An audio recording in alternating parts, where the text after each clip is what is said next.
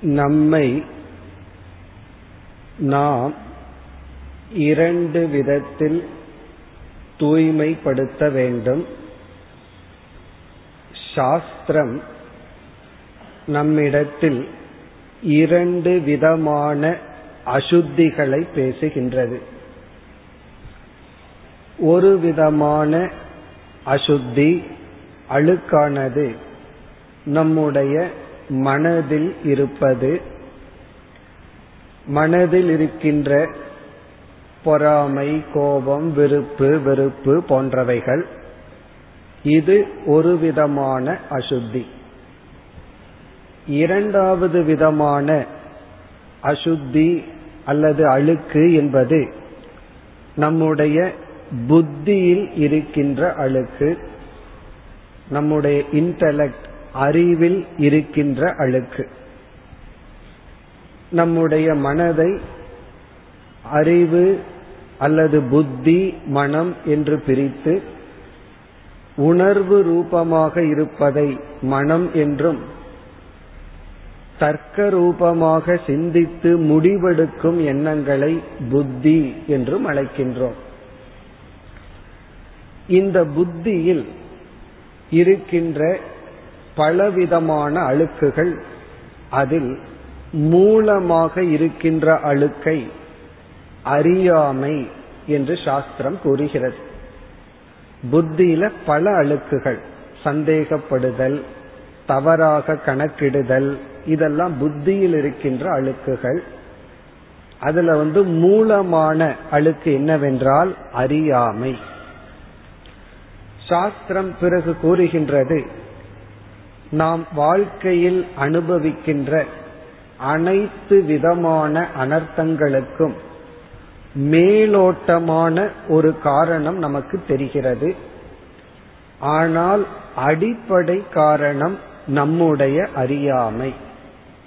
நம்முடைய அறியாமைதான் மூல காரணம். ஆனால் அது மேலோட்டமாக நமக்கு தெரியாது. நான் ஏன் துயரப்படுகின்றேன் என்றால் அதற்கு சூழ்நிலைகளைத்தான் நம்முடைய மனம் அல்லது மேலோட்டமான புத்தி பார்க்கும். ஆராய்ந்து சென்றால் என்னுடைய அறியாமைதான் என்னுடைய துயரத்திற்கு காரணம். ஏனென்றால் ஞானம் வந்ததற்கு பிறகு அதே சூழ்நிலை நம்மை துயரப்படுத்துவதில்லை. அதாவது உடலுக்கு வருகின்ற வழி என்பது வேறு அதை தொடர்ந்து நாம் துயரப்படுவது என்பது வேறு. உடல் நோய்வாய்ப்பட்டுள்ளது அதனால் துயரப்படுகின்றேன் என்றால் உண்மையில் துயரத்திற்கு காரணம் அறியாமையை நான் பார்க்கவில்லை. நோய்தான் என்று நமக்கு தோன்றும். இந்த உடலுக்கு வருகின்ற நோயை நாம் ஞானத்தினால் நீக்க முடியாது. அதை அனுபவித்து தான் நீக்க முடியும். நாம் இங்கு சம்சாரம் துயரம் என்று சொல்வது உடலுக்கு வரும் வழியை கூறுவதில்லை. அதை குறித்து நம்முடைய மனச்சஞ்சலம் ஏற்றுக்கொள்ளாமல் மனப்புழுக்கம் அதை சம்சாரம் அல்லது துயரம் என்று இங்கு நாம் கூறுகின்றோம். ஆகவே பகவான் சந்நியாசத்தை பற்றி கூறி மற்ற சில கருத்துக்களை கூறியதற்கு பிறகு அறியாமையை பற்றி பேசினார். எல்லாவிதமான அனர்த்தத்திற்கும் அறியாமைதான் காரணம். அந்த அறியாமையை ஞானம் என்ற ஒரு சாதனையில்தான் நீக்க முடியும் என்று அறியாமை அறியாமையை நீக்க ஞானம் என்று கூறி அதற்கு பிறகு பகவான் ஞான யோகத்தினுடைய சாராம்சத்தை பதினேழாவது ஸ்லோகத்தில் கூறுகின்றார். இப்பொழுது அந்த ஞான யோகத்தை பார்க்க வேண்டும். யாருக்கு ஞான யோகம் ஒரு அழகான சொல்லில் குறிப்பிடுகின்றார். தத் பராயணக தத் பராயணக என்றால் மெய்ப்பொருளை அடைய வேண்டும். அந்த மெய்ப்பொருளை உணர வேண்டும் என்று முழுமையாக முடிவு செய்தவர்கள் முமுக்ஷுக்கள் என்று சாஸ்திரத்தில் கூறுகின்றோம். அவர்கள் இப்படிப்பட்ட சாதனையில் ஈடுபட்டு இப்படிப்பட்ட பலனை அடைகின்றார்கள். அதுல முதல் சாதனை தத் புத்தயக என்ற சொல்லில் சாஸ்திரத்தை கேட்டல் என்ற சாதனையை குறிப்பிடுகின்றார். நாம் எப்படி கர்மயோகம் பக்தி யோகம் என்றெல்லாம் கூறுகின்றோமோ அதுபோல ஒரு யோகம் ஞான யோகம் ஞான யோகம் என்றால் சாஸ்திரத்தை கேட்டல் அது ஞான யோகத்தினுடைய முதல் பகுதி. ஞானத்திற்காக செய்யும் யோகம் அல்லது சாதனை. இந்த ஞான யோகம் என்ற சொல்லில் யோகம்ங்கிற சொல்லுக்கு சாதனை என்று பொருள். ஞானம் என்றால் ஞானத்துக்காக செய்யும் சாதனை. ஞானம்னா அறிவு. அறிவை அடைவதற்காக நாம் மேற்கொள்ளும் சாதனைக்கு பெயர் ஞான யோகம் அந்த ஞான யோகம் என்று சொன்னாலே சாஸ்திரத்தை கேட்டல். சாஸ்திரத்தை படித்தல் அல்ல சாஸ்திரத்தை கேட்டல். அதாவது உபதேசத்தை காது வழியாக ஒருவர் உபதேசிக்க நாம் கேட்டல். அதான் ஞான யோகம் இப்ப ஞான யோகத்தினுடைய முதல் பகுதி ஸ்ரவணம். இப்ப ஸ்ரவணம்னா கேட்டல். இந்த கேட்டல்னா எதை கேட்டல்? அழியாத தத்துவத்தை குருவிடமிருந்து நாம் கேட்டல். இந்த அழியாத தத்துவம் எங்கு பேசப்பட்டுள்ளது என்றால் நாம் படிக்கின்ற அனைத்து விஞ்ஞானங்களும் அழிகின்ற இந்த உலகத்தை பற்றி பேசுவது. இப்ப ஹிஸ்டரின்னு சொன்னா வாழ்ந்த வாழ்க்கையை பற்றி பேசுவது. கெமிஸ்ட்ரின்னு சொன்னா இரண்டு பொருள்கள் எப்படி சேர்கின்றது தன்மையை பற்றி பேசுவது. பிசிக்ஸ் சொன்னா இந்த உலகத்தில் உள்ள சில நியதியை பற்றி பேசுகின்றது. ஆனால் உபனிஷத் அல்லது வேதாந்தம் ஒன்றுதான் அழியாத பொருளை பற்றிய விஷயத்தை பற்றி பேசுகின்றது. ஆகவே அந்த பிரம்ம தத்துவத்தை குருவிடமிருந்து கேட்டல் என்ற சாதனைக்கு ஞான யோகம் என்று பெயர். அதுதான் ஞான யோகத்தின் முதல் படி. இப்ப ஞான யோகத்துல போய் நாம் என்ன செய்கின்றோம்? சாஸ்திரத்தை நாம் கேட்கின்றோம். இப்ப கேட்டவுடன் என்ன ஞானத்தை பெறுவோம்? சாஸ்திரத்தினுடைய சப்ஜெக்ட் மேட்டர் விஷயம் என்ன என்றால் நான் நான் என்று நாம் கூறி வருகின்ற நான்கிற சொல்லில் இருக்கின்ற அழியாத பொருள். அழிகின்ற பொருள் வந்து இந்த உடல் மனம் போன்றவைகள். இப்ப அழியாத ஜீவனுடைய தன்மை பிறகு இந்த உலகத்தை யார் படைத்தார்கள் என்ற கேள்வி வரும்பொழுது சாஸ்திரம் வந்து இறைவன் என்று அறிமுகப்படுத்துகின்ற ஒருவரை நம்ம அறிமுகப்படுத்தும் பொழுது தெரிந்த ஒன்றை கூறி நாம் அறிமுகப்படுத்துவோம். அப்படி வந்து சாஸ்திரம் கடவுளை நமக்கு எப்படி அறிமுகப்படுத்துகிறது என்றால் நாம் அனுபவிக்கின்ற இந்த உலகத்தை காட்டி இந்த உலகத்துக்கு காரணமானவர். இறைவன் என்று சாஸ்திரம் இறைவனை அறிமுகப்படுத்துகிறது.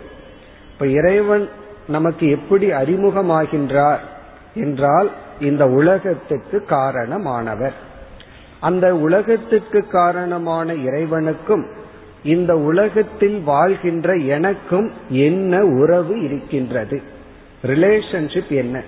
இறைவனுக்கு எனக்கு என்ன உறவு இருக்கின்றது? சாஸ்திரம் வந்து இரண்டு விதமான ரிலேஷன்ஷிப் இரண்டு உறவை பற்றி பேசுகிறது.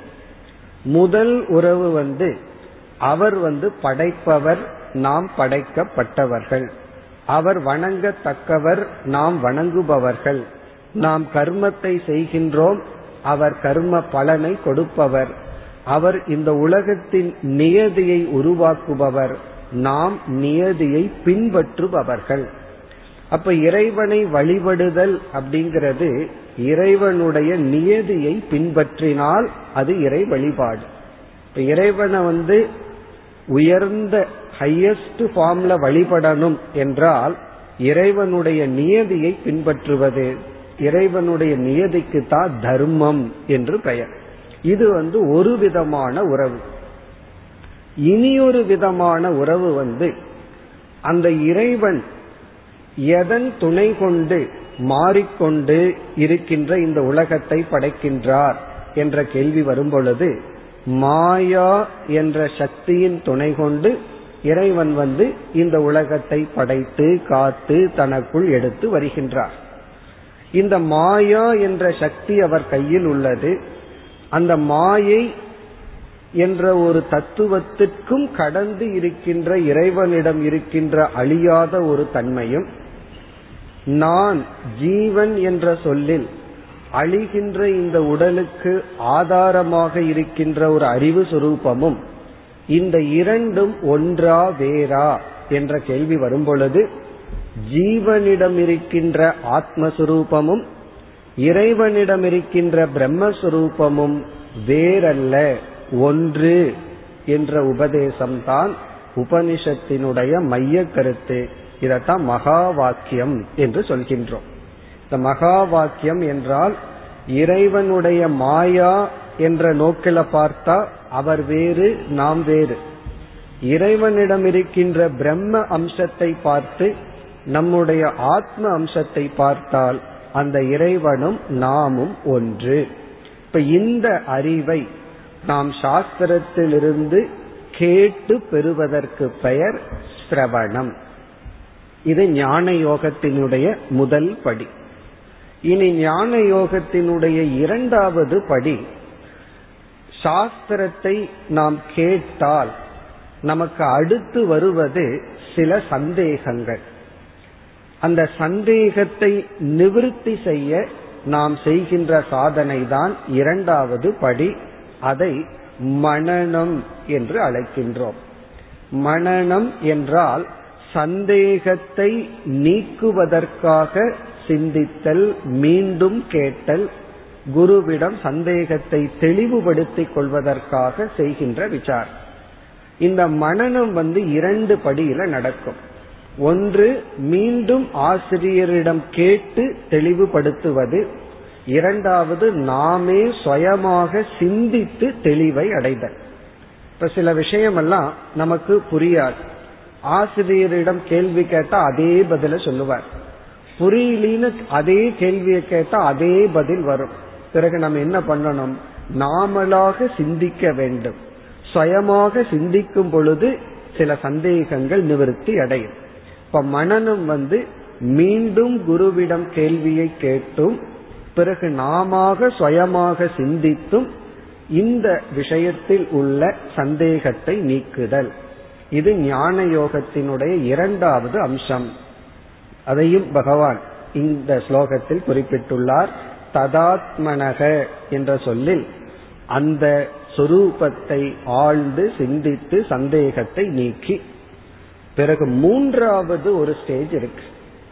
ஒரு ஞானத்தை சந்தேகமில்லாமல் தெரிந்திருந்தாலும் பழக்க தோஷத்தில் அந்த ஞானம் நமக்கு பலனை கொடுப்பதில்லை. அந்த ஞானத்திற்கு அறியாமை சந்தேகம் முதலில் தடையாக இருந்தது. பிறகு இறுதியா நம்மிடம் இருக்கின்ற ஞானத்துக்கு தடை நம்முடைய வாசனைகள் நம்முடைய குணம். நாம இந்த ஞானம் இல்லாமல் பலகாலம் வாழ்ந்து பழகிட்டோம்.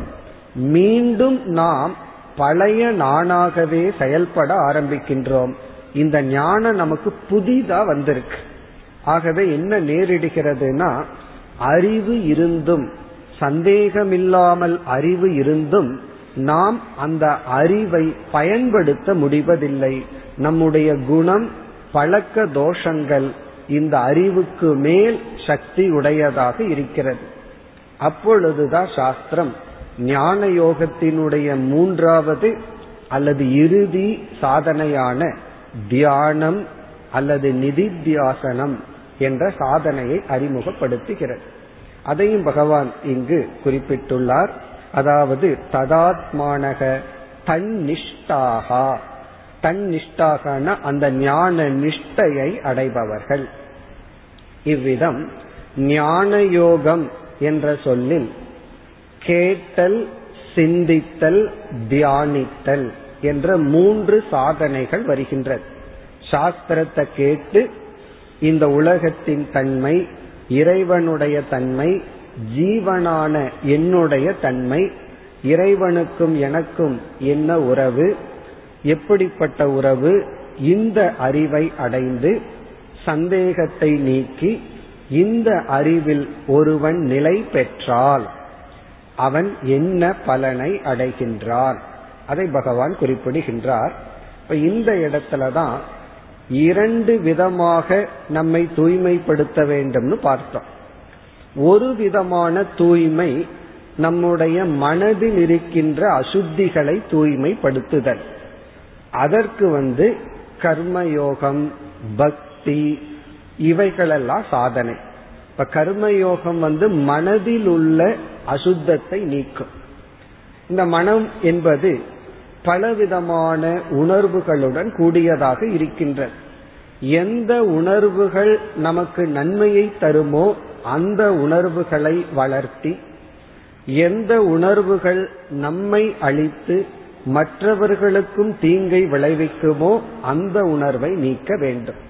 இப்ப கருணை அன்பு போன்ற உணர்வெல்லாம் இருந்தா அதை நாம் வளர்த்த வேண்டும். பிறகு வந்து பொறாமைப்படுதல் கோபப்படுதல் ஏற்றுக்கொள்ளாமை போன்ற தீய குணங்களை நீக்குதல். இதை வந்து நாம் தவத்தால் தான் செய்ய முடியும். அந்த தவத்தினுடைய முதல் தவத்தை தான் கர்மயோகம் என்று சொல்கின்றோம்.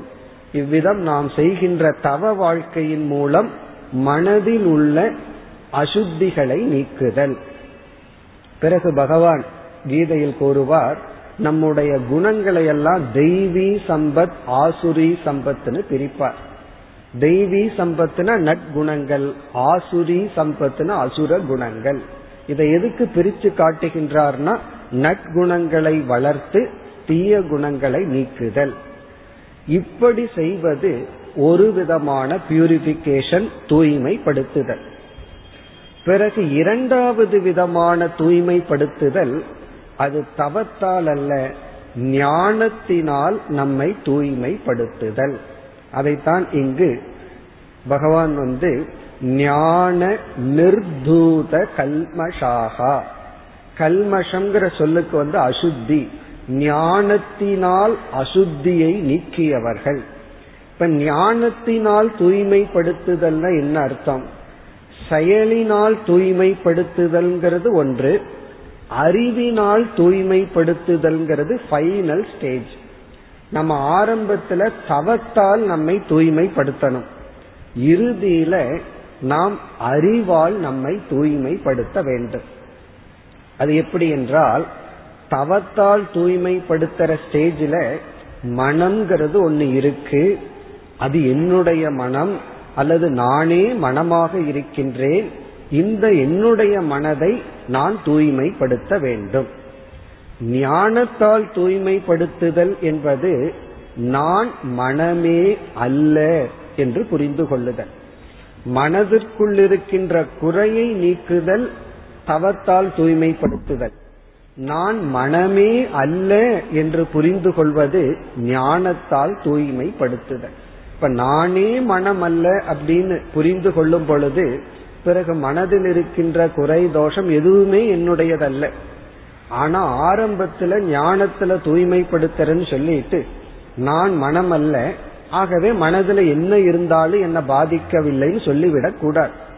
அதனாலதான் வேதாந்தத்தை நம்ம என்ன சொல்றோம்? அது வந்து டபுள் எஜ்டு வெப்பன்னு சொல்ற இரண்டு பக்கமும் கூர்மையான ஒரு ஆயுதம்.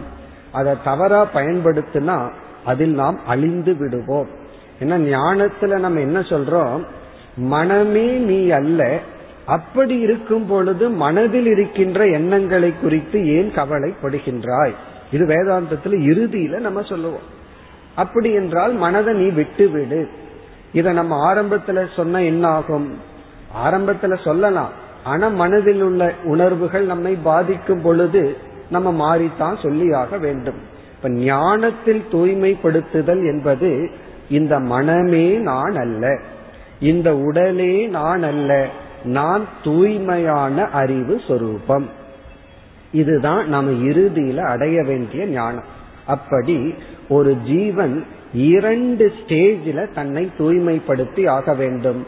தவத்தால் கர்மயோகத்தால் பக்தியால் மனதில் உள்ள அசுத்தங்களை நீக்குதல் பிறகு மனதையே நீக்குதல். அதனாலதான் அகங்காரம் அப்படிங்கிற ஒரு தத்துவத்தை நம்ம முதல்ல வந்து சாத்விகமான அகங்காரமாக மாற்றுதல் பிறகு அகங்காரத்தையே நீக்குதல். தாமசமான ராஜசமான அகங்காரத்தை நல்ல அகங்காரமாக மாற்றி பிறகு அந்த அகங்காரத்தை நீக்குதல். உடலை தூய்மைப்படுத்துவது ஒன்று உடலே நான் அல்ல என்று சொல்வது இனியொன்று. இப்ப இந்த தத்துவத்தை எல்லாம் இந்த பதினேழாவது ஸ்லோகம் வரை பகவான் கோரி இனி பதினெட்டாவது ஸ்லோகத்தில் ஒரு கருத்திற்கு வருகின்றார். என்ன கருத்தை கூறுகின்றார் என்றால் ஞானி இந்த உலகத்தில் உள்ள வேற்றுமைகள் அல்லது இந்த உலகத்தில் உள்ளவர்களை எப்படி பார்ப்பான்? இப்ப ஞானியினுடைய மனதிற்குள் இருக்கின்ற உணர்வு அல்லது விஷன் அதை பகவான் இந்த ஸ்லோகத்தில் வெளிப்படுத்துகின்றார். ஞானி எப்படி பார்ப்பான்? இந்த உலகத்தில் உள்ள வேற்றுமைகளை எப்படி பார்ப்பான்? முதல்ல இந்த ஸ்லோகத்தை பார்த்துவிட்டு பிறகு இதற்கு நாம் விளக்கம் பார்ப்போம். இங்கு பகவான் கூறுகின்றார் சில உதாகரணங்களை எடுத்துக் கொள்றார். சில எக்ஸாம்பிளை எடுத்துக்கிறார். அதாவது முற்றிலும் வேறுபட்ட ரெண்டு ஆப்போசிட் அப்படிப்பட்ட உதாகரணத்தை எடுத்துக்கொண்டு அவைகளிடத்தில் இவனுக்கு சமமான பார்வை உண்டு. விஷமமான இரண்டு தத்துவங்களை எடுத்துக்கொண்டு விஷமமானவைகளில் இவனுக்கு சம திருஷ்டி இருக்கின்றது. அனைவரையும் சமமாக இவன் பார்ப்பான் உணர்வான். அதுதான் ஞானியினுடைய விஷம். ஸ்லோகத்தில் என்ன கூறுகின்றார்? வித்யா வினய சம்பன்னே பிராமணே.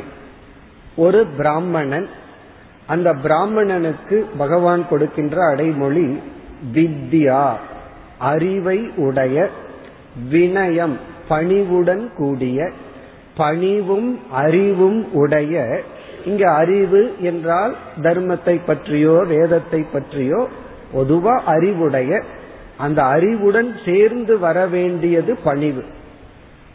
சிலதெல்லாம் டாக்டர் வந்து ஒரு மாத்திரையை கொடுக்கும் பொழுது இதனுடன் சேர்ந்து இதை சாப்பிடுங்கள்னு சொல்லுவார். அதுபோல அறிவுடன் சேர்ந்து வர வேண்டியது பணிவு. அதனாலதான் பகவான் கூறுகின்றார் அறிவும் பணிவும் உடைய பிராமணன் இடத்திலும் கவி ஹஸ்தி ஹிரண்யம் அதாவது கவி என்றால் பசுவின் இடத்திலும் ஹஸ்தினி என்றால் யானையின் இடத்திலும் சுனி என்றால் நாயின் இடத்திலும் ஸ்வபாகக என்றால் நாயை சமைத்து உண்பவன் புலையன் என்றெல்லாம் கூறுவார்கள். அந்த புலையனிடத்திலும் பண்டிதாகா ஞானிகள் சமதர்ஷினக. அனைவரையும் ஞானிகள் சமமாக பார்ப்பார்கள். அதாவது படித்த பண்பாடுடைய பிராமணனையும் நாயை சமைத்து சாப்பிடுகின்ற புலையனையும் நாயையும் பிறகு எக்ஸாம்பிளுக்கு சிலது சொல்கின்றார் உதாகரணத்துக்கு சிலது சொல்கின்றார் அனைத்தையும் என்று பொருள். அதாவது கங்கை உள்ளதுக்குள்ளேயே தூய்மையான நீர்னு சொல்லுவோம். உள்ளதுக்குள்ளேயே அசுத்தமான நீர் வந்து சாக்கடை. இப்ப இதனுடைய அர்த்தம் என்னன்னா ஞானி கங்கையையும் சாக்கடையையும் சமமாக பார்ப்பான். அப்படி அனைத்து விதமான வேற்றுமைகளிடத்திலும் ஞானிக்கு சமமான திருஷ்டி இருக்கும். இது வந்து ஞானி இந்த உலகத்தை பார்க்கின்ற விதம். இப்ப படித்து பண்பாட்டை உடைய பிராமணனையும் பண்பாடு இல்லாத நாயை சமைத்து சாப்பிடுகின்ற புலையனையும் ஞானி சமமாக பார்ப்பான்.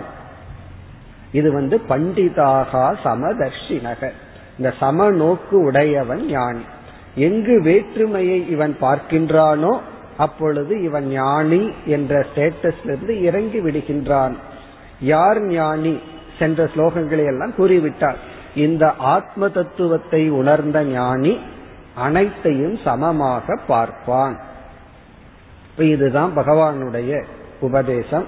இப்ப இதனுடைய விளக்கத்தை நாம் பார்க்க வேண்டும். இது மிக முக்கியமான அழகான ஸ்லோகம். இதை தவறா புரிந்து கொள்வதற்கும் வாய்ப்புண்டு அல்லது புரிந்து கொள்ளாமலே இருப்பதற்கும் அதிக வாய்ப்புண்டு. ஆகவே இதனுடைய விளக்கத்தை இப்பொழுது பார்ப்போம். இப்ப பகவான் வந்து ஞானி அனைவரையும் சமமாக பார்ப்பான் என்று கூறுவதனுடைய உட்கருத்து என்ன? அதனுடைய தாத்பரியம் அப்படின்னு நம்ம சொல்லுவோம். அது என்ன என்று இப்பொழுது பார்க்கின்றோம்.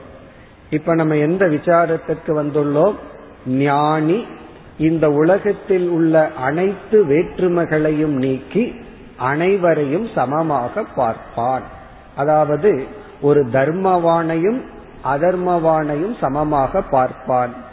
கங்கையையும் சாக்கடையையும் வேறுபடுத்தி பார்க்க மாட்டான்.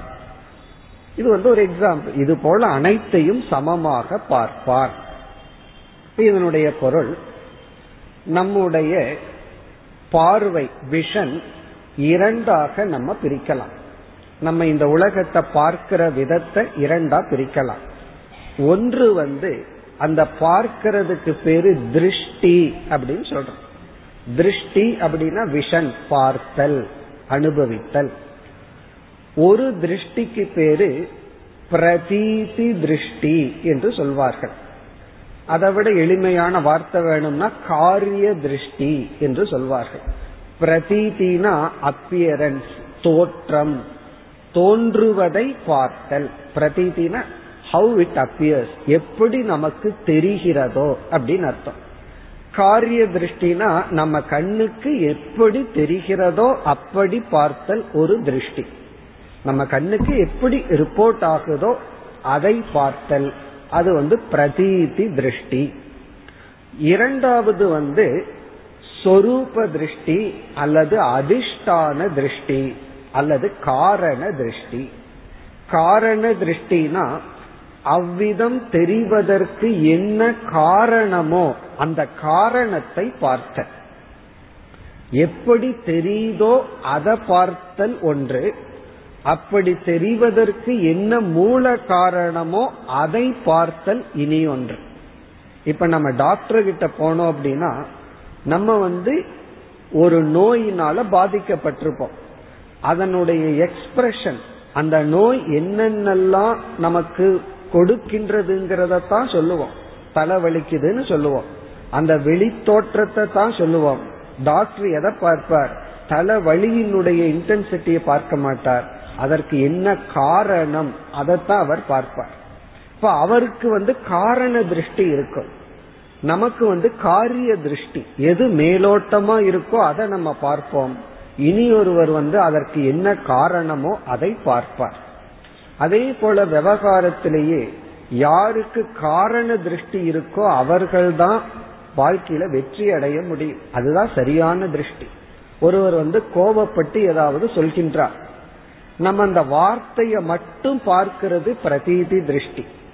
அந்த வார்த்தை அவர் சொல்வதற்கு என்ன காரணம்னு பார்த்தோம் அப்படின்னா அது காரண திருஷ்டி. அந்த காரணத்தை பார்த்தோம்னா சில சமயம் காரணமே இருக்காது. ஏதோ டென்ஷன்ல சொல்லி இருப்பார்கள். அந்த வார்த்தைக்கு அவர்களே மீன் பண்ணியிருக்க மாட்டார்கள். நம்ம வந்து அந்த வார்த்தையை தான் பிடிச்சிட்டு இருப்போம். அப்போ நம்ம விவகாரத்துல பார்த்தோம் அப்படின்னா ஒருவர் ஒரு வார்த்தையை சொல்கிறார்கள் கோவப்பட்டு திட்டுகிறார்கள். இந்த சாஸ்திரத்துல இதெல்லாம் பேசப்பட்டுள்ளது. தாய் வந்து குழந்தை வந்து ஏதோ ரகல பண்ணது. நீ தொலைஞ்சு போ அப்படின்னு அம்மா திட்டுறா குழந்தைய பார்த்து. பிறகு வந்து சாஸ்திரம் என்ன சொல்லுதுன்னா தாய் வந்து தொலைஞ்சு போன்னு திட்டுறது தொலைஞ்சு போங்கிறதுக்கு அல்ல. அப்ப அந்த இடத்துல அந்த வாச்சிய அர்த்தத்தை எடுத்துக்கொள்ள கூடாது ஏதோ சலிப்பினால் திட்டி விட்டால் அந்த வார்த்தைக்கு அர்த்தம் கிடையாது. இப்ப காரண திருஷ்டி வந்து அர்த்தம் இல்லை மேலோட்டமான திருஷ்டிய பார்த்தோம் அப்படின்னா அதுக்கு விதவிதமான அர்த்தத்தை நம்ம கற்பனை செய்யலாம். இப்படி நம்ம வாழ்க்கையில பார்த்தோம்னா மேலோட்டமா இருக்கிற அனுபவத்துக்கு தான் முக்கியத்துவம் கொடுத்து பேசுறமே தவிர அந்த காரணத்தை நாம் பார்க்காமல் விட்டு விடுகின்றோம். அதனாலதான் ரிலேஷன்ஷிப்ல வர்ற அனர்த்தத்துக்கு எல்லா காரணமுமே அந்த வாச்சியார்த்த மேலோட்டமானதை பார்க்கிறமே தவிர உள் இருக்கின்ற அர்த்தத்தை பார்க்கவில்லை. ஒரு மகான் இருந்தார். அவர் மகான் தான் இருந்தாலும் அவரிடம் இருக்கின்ற ஒரு சின்ன பலகீனம் அடிக்கடி கோபம் வந்துரு ஒரு நாள் ஒரு சிஷியனை பார்த்து நீ என்னுடைய மூஞ்சியில முழிக்காதன்னு சொல்லிட்டார். ஏதோ கோபத்துல சொல்லியிருக்கார் அவ்வளவுதான். உடனே சிஷ்யன் வந்து இந்த வார்த்தைய ஒரு உபதேச வார்த்தையா எடுத்துட்டு அவர் இறக்கும் வரை போய் பார்க்கவே இல்லை. காரணம் என்ன? என் மூஞ்சியில முழிக்காதுன்னு சொல்லிட்டார். இவர் செய்த தப்பு என்னன்னா அந்த வார்த்தைக்கு அர்த்தம் கிடையாது. அந்த இடத்துல நேரத்துல ஏதோ கோபத்துல கூறிவிட்டார். அதை விடுத்து காரணத்தை பார்க்க வேண்டும். அந்த நேரத்தில் அவருக்கு ஏதோ டென்ஷன் அந்த நேரத்தில் அவருடைய புத்தி தவறான முடிவெடுத்து பேசிவிட்டது. இப்படி நம்ம வாழ்க்கையில ஆராய்ந்து பார்த்தால் நம்ம எல்லா உறவுகளையும் நன்கு மெயின்டைன் பண்ண முடியும். இது வந்து விவகாரத்துக்கான எக்ஸாம்பிள் இப்ப நம்ம இங்க வேதாந்தத்திற்கு வந்தால் காரிய திருஷ்டி காரண திருஷ்டின்னு இரண்டு திருஷ்டி.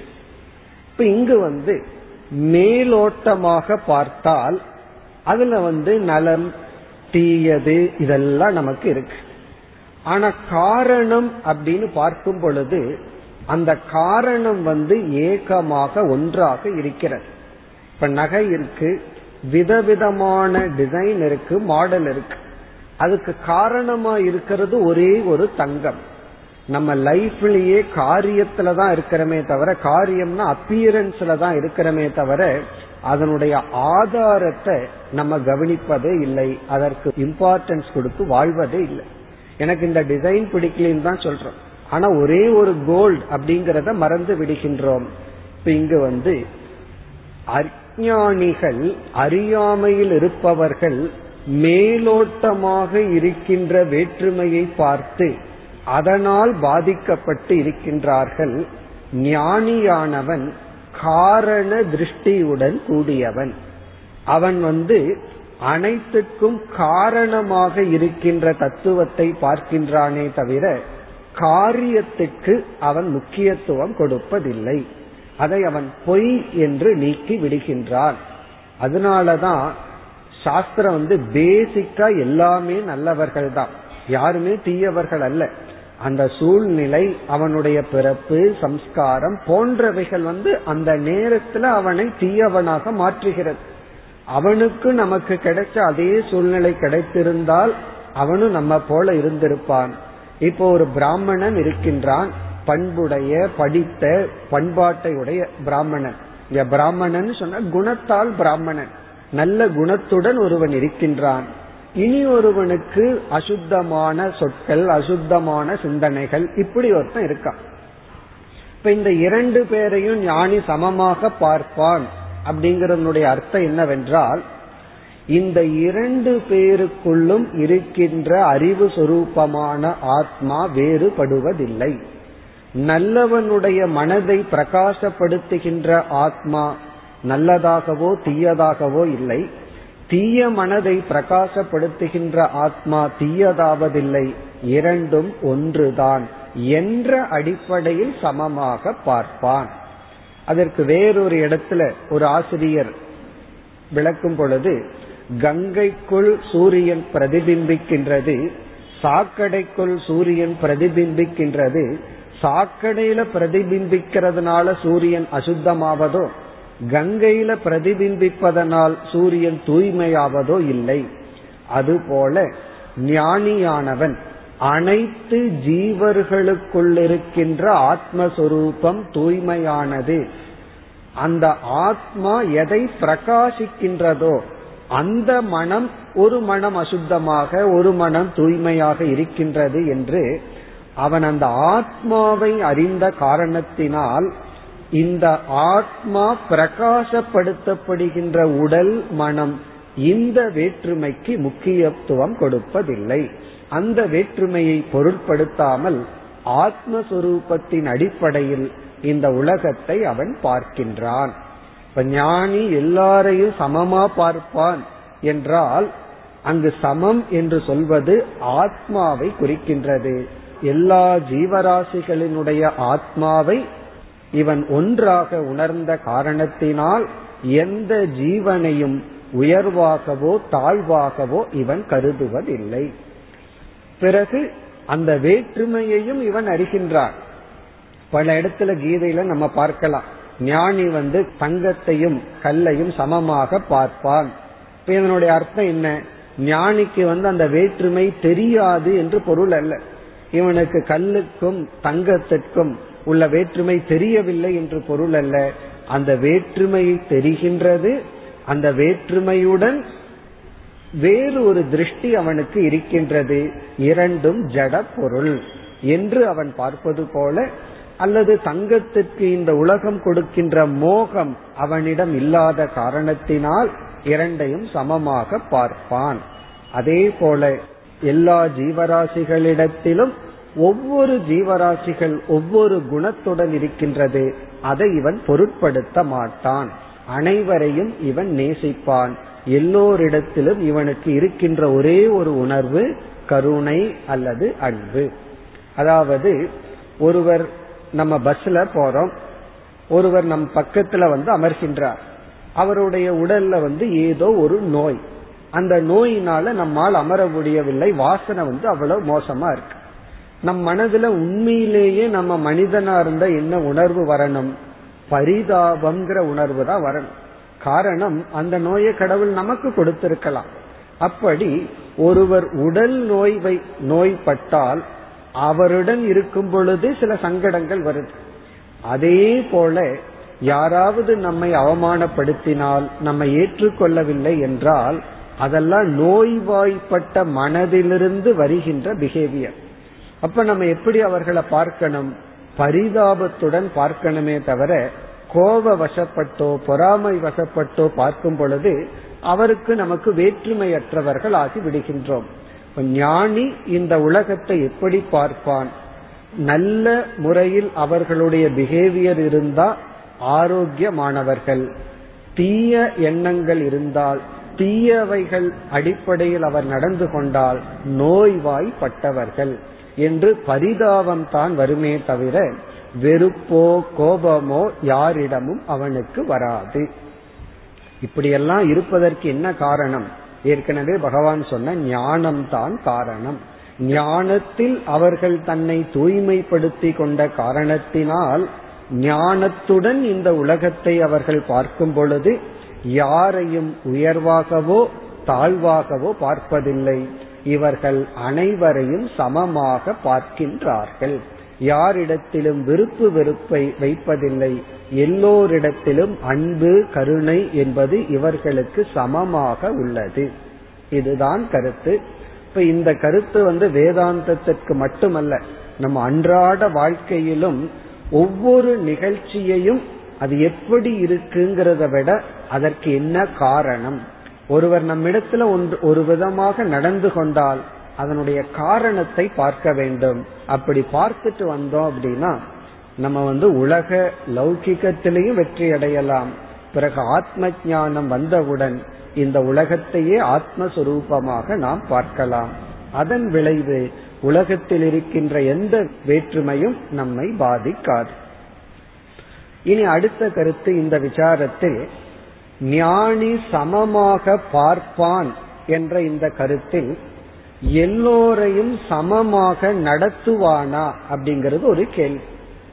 சமமாக பார்ப்பான் என்றால் எல்லோரையும் சமமாகவே ட்ரீட் பண்ணுவானா அப்படின்னா இந்த இடத்துல நம்ம புரிந்து கொள்ள வேண்டியது மனதளவில் ஆழ்ந்த மனதில் சமமாக பார்ப்பான். ஆனா விவகாரம்னு வரும் பொழுது எப்படி நடந்து கொள்ள வேண்டுமோ அப்படித்தான் நடந்து கொள்ள வேண்டும். அதுல வந்து நம்ம வேதாந்தத்தையும் விவகாரத்தையும் சில இடத்துல குழப்பி விடக் கூடாது இப்போ ஒரு டாக்டர் இருக்கார். அவரிடத்துல எல்லா பேஷண்ட்டும் செல்கிறார்கள். டாக்டர் வந்து எல்லா பேஷண்ட்டையும் சமமா நடத்தணும் அப்படின்னா அவர் வந்து எல்லாத்துக்கும் ஒரே மாத்திரை கொடுக்கிறாருன்னு வச்சுக்குவோம் என்ன ஆகும்? நான் வந்து எல்லா பேஷண்ட்டையும் சமமா நடத்துவேன். தலைவலிக்கு வந்தாலும் ஒரே மாத்திரை தான். பிறகு வைத்த வழின்னு வந்தாலும் ஒரே மாத்திரை நான் கொடுப்பார் அவர் பேஷண்ட் எப்படியோ அதற்கு தகுந்த மாதிரி தான் ட்ரீட் பண்ணுவார். எந்த பேஷண்ட்டுக்கு எதை கொடுக்கணும்? எந்த பேஷண்ட்டுக்கு எதை கொடுக்க கூடாது அப்படித்தான் நடத்துவார். ஆனாலும் ஒரு ஆங்கிள் எல்லா பேஷண்ட்டையும் சமமா நடத்தணும். இதனுடைய பொருள் என்னன்னா விவகாரம்னு வரும் பொழுது யாரிடம் எப்படி நடந்து கொள்ள வேண்டுமோ அப்படி நடந்து கொள்ள வேண்டும். கர்மகாண்டத்துல வந்து தட்சிணைய பற்றி பேசும் பொழுது நான்கு வேதம் படித்தவனுக்கு அதிக தட்சணை கொடுக்கணும். ஒரு வேதம் படித்தவனுக்கு குறைவா தட்சணை கொடுக்கணும். மாறி கொடுத்தா பாவம்னு சொல்லப்பட்டுள்ளது அப்ப தட்சணையிலேயே விஷமந்தான் இருக்கு. அதே போல ஒரு கம்பெனில மேனேஜிங் டைரக்டருக்கு என்ன சேலரியோ அதே சேலரி கிளர்க்குக்கு நம்ம கொடுக்கறது இல்லை அங்க விஷமந்தான் இருக்கு வேற்றுமா தான் இருக்கு. நம்ம அதை இங்கு பேசவில்லை. இதெல்லாம் விவகாரிக சத்தியம் விவகாரத்துல வர்ற நியமம். அதில் மாற்றம் இருக்க கூடாது இப்போ ஒரு திருடனையும் மகானையும் சமமா நடத்தணும்னு சொல்லி திருடனை கூப்பிட்டு வீட்டுல வச்சோம்னா என்ன ஆகும்னா? ஆகவே நம்ம யார் விவகாரத்துல யார் எப்படி இருக்கின்றார்கள்னு தெரிந்து கொண்டு அதற்கு தகுந்தாற்போல் நாம் விவகாரம் செய்ய வேண்டும். யாரை எந்த இடத்துல வைக்கணுமோ அந்த இடத்துல தான் வைக்கணும். யார் இடத்துல எதை பேசணுமோ அதைத்தான் பேசணும். எதை பேசக்கூடாதோ அதை பேசக்கூடாது. இதையும் நம்ம மெயின்டைன் பண்ணணும். அதே சமயத்துல நம் ஆழ்ந்த மனதில் சமத்துவம் சமநோக்கு இருக்க வேண்டும். அதனுடைய அர்த்தம் என்னன்னா மனிதனை மனிதனாக நாம் நடத்த வேண்டும். ஒரு மனிதனுக்கு மனிதன்கிற ஸ்டேட்டஸ நம்ம கொடுக்கணும். அவன் நம்முடைய டிரைவரா இருக்கலாம் அல்லது நம்முடைய டாய்லெட்டை கிளீன் பண்றவரா இருக்கலாம். யாரா இருந்தாலும் அவர்களை மனிதன் அப்படிங்கிற ஒரு நோக்குடன் நம்ம நடந்து கொள்ள வேண்டும். இது வந்து ஞானியால் மட்டுமல்ல ஒரு தர்மவானாக இருக்கும் பொழுதே இதை நம்ம பின்பற்றணும். அதனாலதான் சமத்துவத்தை நம்ம கீதையில இரண்டு இடத்துல பார்ப்போம். கர்மயோகத்தினுடைய லட்சணமுமே சமத்துவம் தான் நம்ம கர்மயோகியா இருக்கும் பொழுதே ஒருவரை வந்து மதிக்கணும் ஒருவர் உணர்வுகளை நம்ம மதிக்கணும் சமமா இருக்கணுங்கிற உபதேசம் இருக்கின்றது. ஞான யோகத்திற்குள்ள வந்தாலும் சமத்துவம். இந்த இரண்டுக்கும் வேறுபாடு என்னன்னா கர்ம யோகத்துல சமமா நம்ம பயிற்சி பண்றோம் ஞான யோகத்துல நம்முடைய குணமாக மாறிவிடும். அதாவது குணமா மாறிவிடும்னா நம்மால சமமாகத்தான் பார்க்க முடியும். நம்மால் வேறுபடுத்தி பார்க்க முடியாது. அப்ப சமத்துவம்ங்கிறது ஆரம்ப ஸ்டேஜில் ஒரு சாதனை இறுதி ஸ்டேஜில் அது நம்முடைய சுவாவம் இயற்கையா சமமாகத்தான் நம்மால மனிதர்களை நாம் பார்க்க முடியும். அதனால வந்து இங்க சமத்துவம் என்று சொல்வது விவகாரத்துல சமமா ட்ரீட் பண்றதுன்னு அர்த்தம் கிடையாது. விவகாரத்துல எப்படி நடந்து கொள்ள வேண்டுமோ அப்படி நடந்து கொள்ள வேண்டும். ஆனால் ஒரு அடிப்படை கருத்து மனிதனை மனிதன்கிற ஸ்டேட்டஸ நம்ம கொடுக்கணும். நம்ம கொடுக்கறது இல்லை நமக்கு வந்து பொருளாதாரத்திலேயோ அறிவிலேயோ கீழா இருப்பவர்களை நம்ம மனிதராகவே லட்சியப்படுத்துவதில்லை. அதுதான் மிக மிக தவறானது. இப்ப இங்கு ஞானி வந்து எல்லோரையும் சமமாக பார்ப்பான். இது வந்து ஞானத்துக்கு முன்னாடியே செய்யணும். ஞானத்துக்கு பிறகு நம்முடைய சுவாவமாக வரும். இங்க வந்து பகவான் உதாரணத்துக்கு சொல்ல அதாவது ஒரு பண்புடையவன் பிறகு வந்து நாயை சமைத்து சாப்பிடுவோம்னு ஒரு எக்ஸாம்பிளுக்கு சொன்னார். நாம் அனைத்தையும் எடுத்துக்கொள்ள வேண்டும். எல்லா ஜீவராசிகளையும் நாம் அன்புடன் கருணையுடன் தான் நடத்த வேண்டும். அல்லது ஞானி நடத்துவான். இவ்விதம் கோரி பிறகு அடுத்த ஸ்லோகத்துல பகவான் என்ன செய்கின்றார்? யார் இவ்விதம் சமமாக நடத்துகின்றார்களோ அவர்கள் இந்த ஜென்மத்திலேயே இப்பொழுதே மோட்சத்தை அடைந்தவர்கள். சம்சாரத்திலிருந்து விடுதலை அடைந்தவர்கள். யாருக்கு சமநோக்கு இருக்கின்றதோ இந்த உலகத்தில் உள்ள அனைவரையும் சமமாக பார்க்கின்றார்களோ உணர்கின்றார்களோ அவர்கள் மோட்சத்தை அடைகின்றார்கள் என்று கோரி பிறகு வந்து இந்த சாதனையை செய்து வந்தவர்கள் ஞான நிஷ்டர்கள். இவர்களுக்கு வந்து இவர்கள் எப்படி இருப்பார்கள்? அதை குறிப்பிடுகின்றார். அதாவது ஒருவன் ஞானி ஆனாலும் அவனுக்குன்னு அந்த பிராரப்த கர்மம் அழிவதில்லை. இந்த பிராரப்த கர்மம் என்றால் நம்முடைய வாழ்க்கையில் சில சமயங்களில் இன்பத்தை கொடுக்கும் சூழ்நிலைகள் நமக்கு அமையும். சில சமயத்தில் துன்பத்தை கொடுக்கும் சூழ்நிலை அமையும். துன்பம் என்றால் உடலுக்கு இதமான உடலுக்கு கஷ்டத்தை கொடுக்கின்ற சூழ்நிலை அமையும். இதை யாராலும் மாற்ற முடியாது. நம்முடைய ஞானம் நமக்கு வருகின்ற கர்ம பலனை மாற்றி அமைக்காது. ஒரு நோய் வரணும்னா வரும். அந்த கர்ம பலனை மாற்றி அமைக்காது. ஆனால் இந்த ஞானம் ஒன்றை மாற்றி அமைக்கும். அதை எடுத்துக்கொள்கின்ற விதத்தை மாற்றி அமைக்கும். அதை பகவான் குறிப்பிடுகின்றார்.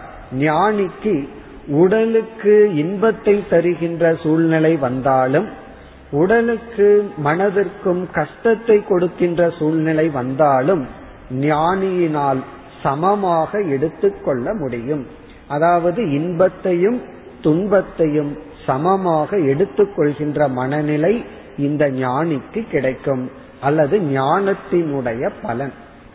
இப்ப ஞானத்தினுடைய பலன் என்ன என்றால் இந்த உலகம் கொடுக்கின்ற இன்பம் இந்த உலகம் கொடுக்கின்ற துன்பம் இதை சமமாக எடுத்துக்கொள்கின்ற மனநிலை அமைதியாக இதை எடுத்துக் கொள்வார்கள். என்று கூறி ஞானத்தின் பலன் சமத்துவம் என்பதை பகவான் வலியுறுத்தினார். பிறகு இருபத்தி ஓராவது ஸ்லோகத்தில் ஆரம்பித்து மூன்று ஸ்லோகங்களில் இருபத்தி மூன்று வரை வேறு தலைப்புக்கு பகவான் வருகின்றார். அதாவது இடையில ஞான யோகத்தை பற்றி பேசினார். அந்த ஞானத்தை அடைந்த ஞானியினுடைய மகிமையை பேசினார். பிறகு திடீர்னு பகவான் அந்த நிலையிலிருந்து அடிப்படைக்கு வந்து விடுகின்றார். இந்த கீதையில அதை நம்ம பார்க்கலாம். ஹையஸ்ட் ஸ்டேஜில் இருப்பார் பகவான். உடனே கீழே இறங்கி வந்து சாதனையை பேசுவார். அவ்விதம் மேலான நிலையிலிருந்து முதல் இரண்டாவது படிக்கு பகவான் வந்து விடுகின்றார். இந்த ஸ்லோகங்களில் பகவான் பேசுகின்ற கருத்து வைராகியம் என்ற சாதனையினுடைய மகிமை வைராகியம் என்ற சாதனையினுடைய தேவை வைராகியத்தினுடைய தன்மை. என்ன எல்லா விதமான சாதனையிலும் கடினமான சாதனை இந்த வைராகியம்ங்கிறது தான் எதை வேண்டுமானாலும் சுலபமா செய்து விடலாம். இந்த வைராகியம்ங்கிறத அடைவது மிக மிக கடினம். இந்த உலகம் கொடுக்கின்ற இன்பத்தை துரத்தல் அந்த இன்பத்தில் பற்றில்லாமல் இருத்தல் அப்படிங்கிறது மிக மிக கடினம். ஆகவே பகவான் அந்த வைராகியத்தினுடைய மகிமையை பேசுகின்றார். பாஷ்ய ஸ்பர்ஷேசு அசட்டாத்மா விந்ததி ஆத்மனி எத் சுகம். அந்த இடத்துல அவர் வைராகியத்தை பற்றி பேசுகின்றார். இப்ப என்ன பேசுகின்றாருங்கிற விளக்கத்தை பார்த்து பிறகு ஸ்லோகத்திற்குள் பகவான் என்ன கூறுகின்றாருங்கிறத பார்ப்போம். நாம் அடைகின்ற இன்பங்களை இப்பொழுது பலவாக நம்ம பிரிக்கின்றோம். என்னென்ன இன்பத்தை நம்ம அடையிறோமோ அதெல்லாம் பல ஸ்டேஜில் பிரிக்கிறோம். முதல் விதமான இன்பத்திற்கு விஷய சுகம் என்று பெயர். ஒரு விதமான இன்பத்திற்கு பேரு விஷய சுகம். விஷய சுகம் அப்படின்னு சொன்னா நம்முடைய இந்திரியங்கள் ஒரு பொருளை அனுபவிக்கும் பொழுது கிடைக்கின்ற இன்பத்திற்கு பெயர் விஷய சுகம். நாக்கானது சுவையான ஒரு பொருளை சுவைக்கும் பொழுது கிடைக்கின்ற இன்பம் கண்ணானது ஒன்றை பார்க்கும் பொழுது கிடைக்கின்ற இன்பம் காது இசையை கேட்கும் பொழுது கிடைக்கின்ற இன்பம். இப்படி நம்முடைய புலன்கள் பொருள்களிடத்தில் சம்பந்தம் வைத்து அதனால் கிடைக்கின்ற இன்பத்துக்கு பெயர் விஷய சுகம். விஷய சுகம்னா விஷயத்தோடு சம்பந்தம் ஏற்படுவதனால் வருகின்ற இன்பம். இரண்டாவது சுகம் சாஸ்திரம் பேசுவது வைராகிய சுகம். வைராகிய சுகம் என்றால் அந்த விஷய சுகத்தை தியாகம் செய்யும் பொழுது என்ன மகிழ்ச்சி நமக்கு வருகின்றதோ அதற்கு பெயர் வைராகிய சுகம். வைராகியத்தினால் வருகின்ற இன்பம். இப்படி சொன்ன உடனே பலருக்கு சந்தேகம் வரலாம். வைராகியத்துல துன்பம் தானே வரும் எப்படி இன்பம் வரும்? ஆனா இன்பம் வருகின்ற. அதனாலதான் கஷ்டப்பட்டு அந்த இன்பத்தை அடைய வேண்டியது இருக்கிற.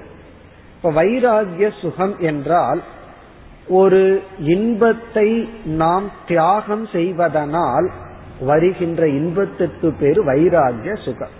ஒரு உதாரணம் எடுத்துக்கொள்வோம். நம்ம வந்து எல்லா நாளும் எல்லா வேலையும் சாப்பிட்டு இருக்கோம் சாப்பிடுவதுங்கிறது இன்பமா துன்பமானா எல்லாத்துக்கும் தெரிஞ்சதுதான் இன்பமான செயல். அப்போ எல்லா நாளும் சாப்பிட்டு இருக்கிற நம்ம வந்து ஒரு நாள் விரதம் இருக்கலாம்னு சொல்லி அன்று விரதம் இருக்கின்றோம். இப்ப விரதம் இருக்கிற நாள்ல நம்ம என்ன பண்றோம்? சாப்பிடுவதனால் வருகின்ற இன்பத்தை தியாகம் செய்கின்றோம். ஆரம்பத்துல எப்படி இருக்கும் அப்படின்னா அன்னைக்கு தான் மனசுக்குள்ள ரொம்ப சாப்பிடுவோம். காரணம் என்ன? உணவையே நினைத்து கொண்டு இருப்போம். அன்னைக்கு தியாகம் செய்துள்ளோம் அல்லவா? பிறகு நாளடைவுல என்ன ஆகும் அதுலேயே ஒரு இன்பம் நமக்கு ஏற்படும். நம்ம பார்த்தோம்னா எந்த நாள் விரதம் இருக்கிறோமோ அந்த நாள் நமக்கு வந்து நம்ம எரியாமல் மன அமைதியா இருக்கும்.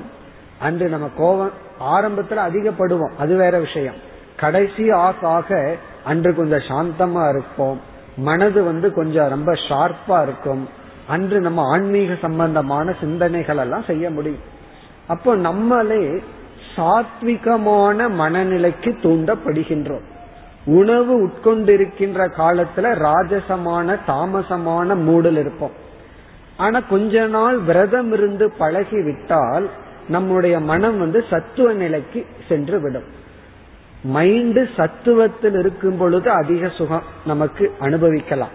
ரஜஸ்லயும் தமஸ்லயும் இருக்கும் போது சுகத்தினுடைய அளவு குறைவாகத்தான் இருக்கும்.